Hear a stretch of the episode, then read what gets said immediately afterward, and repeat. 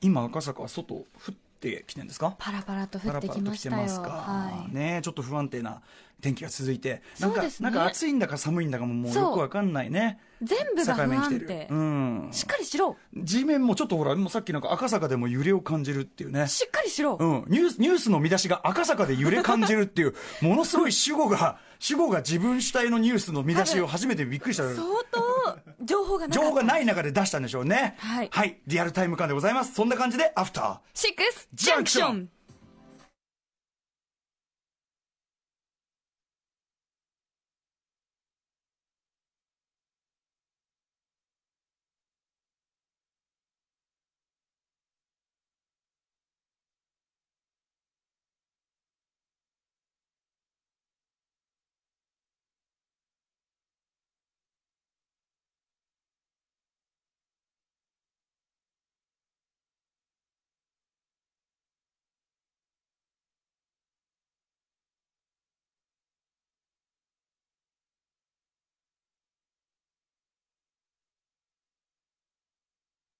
9月18日火曜日6時を過ぎました TBS ラジオキーステーションにお送りしているカルチャーキュレーションプログラムアフターシックスジャンクション通称アトロクパーソナリティは私ラップグループライムスターの歌丸ですそして火曜パートナーは TBS アナウンサーの浦木美里ですはいということで世の中的には3連休が明けてしまいましてというね相こと当なんですよねって思いながら起きたでしょうね皆さんうん昨日のあの交通情報とかもうなんていうのあの上りの渋滞の数字が、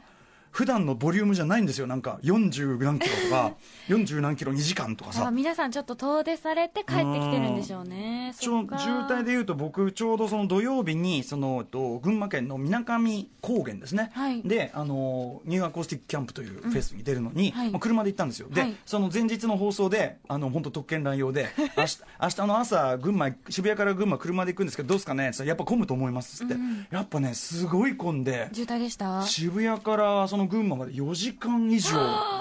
かかりましたよ 4, 時間もだってちんたら進むわけでしょチンタラチンタラするんで、あーまあ厳しい、まあ俺はずっと音楽聴きながらグスか寝てただけですけ どでもまあでもちょ結構ねこれやばくない本番大丈夫みたいなそんぐらいのね感じになってねだから皆さん多分ね連休明けでもこう渋滞疲れでお疲れの方もいらっしゃるかもしれないそうですねそんな火曜日でございます大丈夫頑張ったらまた今週末3連休ですあそうかまたそう3連休なのそうなんでかすだから今日含む今日終わったから水木金こんだけ頑張れば、 そっかはいね皆さんいいですね3連休ね私祝日とか関係ないんで 急に急私、にまあ、その分その分あの平日とかでポコッと空いたりするとこもあるのがまあいいっちゃいいけど言ねっちゃいいけどなんうんかたまに3連休だよねって言われて、え連休みたいな俺全然分かってなかったですもんやっぱその連休ってやつそうをですよねでもほら今こうねライブ続きで喉が枯れ気味だみたい なそういう時にやっぱついつい人のせいにしてみたくなる気持ちはい、いいですね3連休なんつって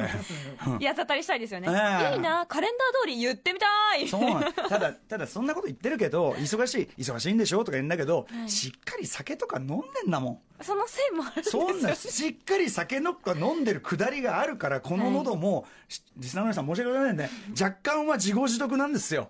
自重してくださうんいそういうことでございますねあとまあ疲れというかもううんざりだって話でね、はいそのカレンダーの話とかされるのはもううんざりだみたいなね、そうなんですよ、うん、あのまあ TBS アナウンサーのはいカレンダーのはい撮影をしましたよ、でそれをビジュアルが発表になりましたよ、はいみたいな話もねしてますけどでももありがそたいですねなんかこう、のうんやっぱパッと見だとあちゃんとアナウンサーしてるじゃないですかええもちろんですカレンダーとか音見て見かちゃんるとうんちゃんとしてますよよかったと思ってそれはどういうことですかやっぱ黙ってたら黙った方がいいよあんたってよく言われるんですけどそういうことだなと思って、って。宇垣さんはなんていうのかな見え方をやっぱコントロールできてるから、こういう場ではこういう顔みたいなことをやっぱきっちりやるじゃないですか、それがそれがねううますぎ てうますぎて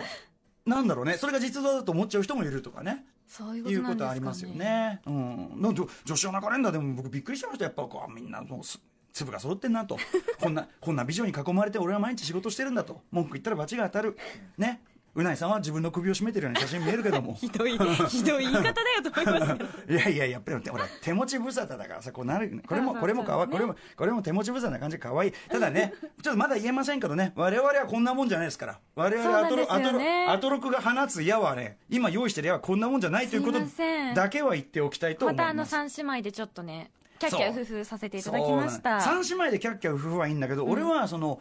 二男子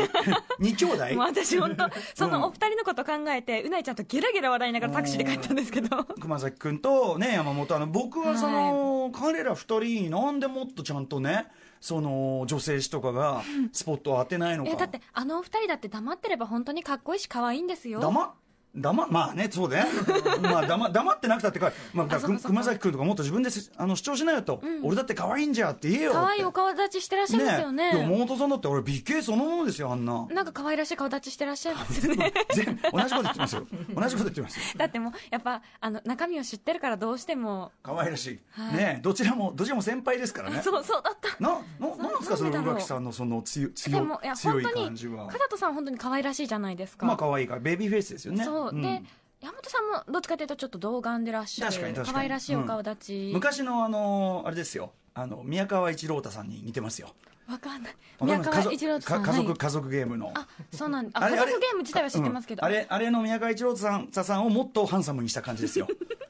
そういう 本さんでもやっぱりちょっと中身知ってるから何中身知ってるから中身知 ってそうね ななんかあとでもすごくやっぱその女子アナにそういうスポットが当たる件というのに対して、はいはいなんかやっぱりなんかなんか二人ともなんかなんかひ引っかかるものの言い方しますよまあね釈然としないのでも熊崎君でさえ言いますよやっぱあのお二人でさえねでもうんあのお二人のその絡みというかお二人でこうちょっとこう、何かあるのかしらって思わせるような写真を撮った時の素晴らしさっていうのは、はひびちゃん演出でねそうやだからこれひびちゃん演出のその BL 写真集的なのをグラビアをもっとちゃんと各メディア早めにゲットしろよって話たなんだですそよのなんか文脈を感じさせるような写真を撮らせたらやっぱあの二人っていうのはねいいで本す当よねにお上手なので、うん、いい表情してますしね、うんぜひちょっとクマスだってでもちょっととにかくあのあの二人がだんだん今こじらせつつあるからそうですもねうクマスも何かっていうとね上昇志向が強いんでしょうね すぐそういうことすすいいじゃないかとそのそん上なこと昇志向言のうの何が悪いんだって言ったら、いや僕だって上昇志向は悪いと思ってません上昇志向が強いんでしょう ねいえなんでそういうこと言うのってやっぱり大事にしてあげないとダメなんですよ、みんなもちょっとね愛がね愛そうが愛が世界を平和にしますからあの二人がどんだけやっぱりその恵まれま恵まれたというか本当ね素晴らしい才能かということをねそちうゃいんうことですちゃんと取り上宇げて垣いさたんがだき何た言っいても今虚しく響いてる感じだと思いますからね私はお二人のこと大好きなんですよ、えーいやなんですかねこの宇垣さんのななんで自然に上に立てるんだっていう なんで自然に人の上に立てるなんて可愛らしいお二人だことっていつも思ってる いやまあねあのそれは宇垣さんの強さでもありますからね、 はいまあ、ちょっとあのこの番組が用意している、まあ、矢というかね第2第3のい矢ろをんな、いろんねな面白いに関してはちょっはいと追ってね、発表していきたいと思いま楽すしみにしていてくださいませ、はい、で発表といえばですね、えっと、は解散がね、えっと、10月7日のコンサートをもって解散が発表されているバニラビーンズという、まあ、グループがありまして、はいまあ、アイドルアイドルデュオでございます。えっとでまあ、僕はあのアベマ t v で毎週水曜日にやってる「水曜ザナイト」という番組であの、まあ、週替わりで2人がこう来て、まあ、進行するという感じで、まあ、ずっとお付き合いしてた、まあ、昔からその前からしてたんですけど、まあ、非常にこう近しい存在なのもあって、まあ、解散ちょっとまあ非常に寂しいわけですよで、まあ、今はいずっとあのアベマ t v の方は、まあ、あのこの9月中はもうバニラビーンズスペシャルということで、あのバニラビーンズゆかりの人が来てやるという明日は吉田剛さんが来て、んまあ、やったりするんですけど、はいまあ、そんな感じで、えっと非常に名残惜しい2人、まあ、我々はその解散を帰国と呼んでますけどねっていうのはそのバニラビーンズは北欧からやってきた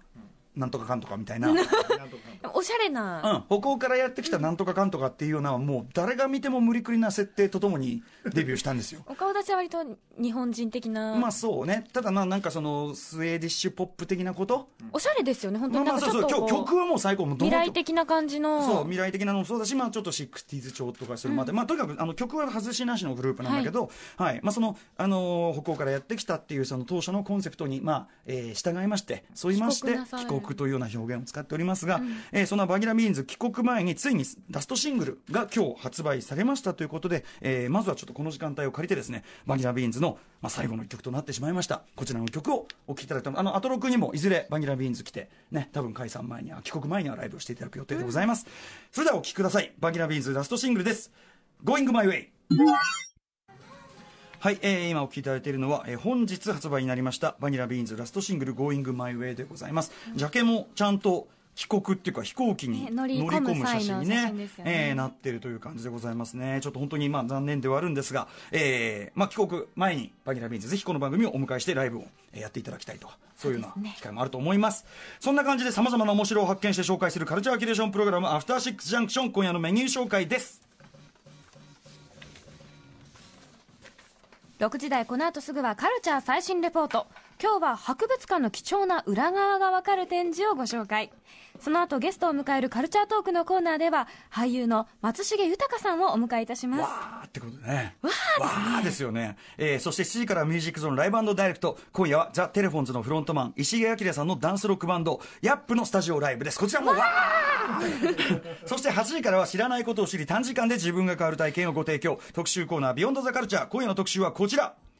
日本よ。これもアニメだ。広くて深い世界の最新インディペンデントアニメ入門特集です、えー日本でアニメといえばまあね皆さんねこ子供も大人もまあ皆さんも今広い世代が、えー本当にあの国民的ポップカルチャーと言っていい文化それがアニメですけども、えーひとたび世界に目を向けるとアニメの概念がガラッと覆されるようなさまざまなそのね、えー世界インディペンデントアニメの世界がドカンと広がっている、えーこれらインディペンデントのアニメの魅力とは何かそしてここ10年のシーン、まあ、非常にドラスティックな変化というかあったようなのでえー10年の死はどうなっているのかそしてそんな世界に影響を与えたある一本の日本のアニメ何な一体何なのか、えー世界のアンダーグラウンドのアニメを紹介する土井信明さんに詳しく案内していただきますそして8時台最後はザ・コンサルタントのコーナー今夜はエッセイストで漫画家の島尾真帆さんのご登場ですまた番組では皆様からのメッセージを募集しています宛先はメールアドレス歌丸 @tbs.co.jp 歌丸 @tbs.co.jp です読まれた方全員に番組ステッカーを差し上げていますはい、ツイッター、インスタグラムも献金稼働中でございます。実況はハッシュタグ歌丸、ハッシュ歌丸、歌丸はローマ字小文字で歌丸でお願いいたします。番組の公式 LINE もフォローお願いいたします不定期に K2A2 からメッセージが届くかもしれません迷惑です ね。それでは、アフターシックスジャンクション、行ってみよう After Six Junction.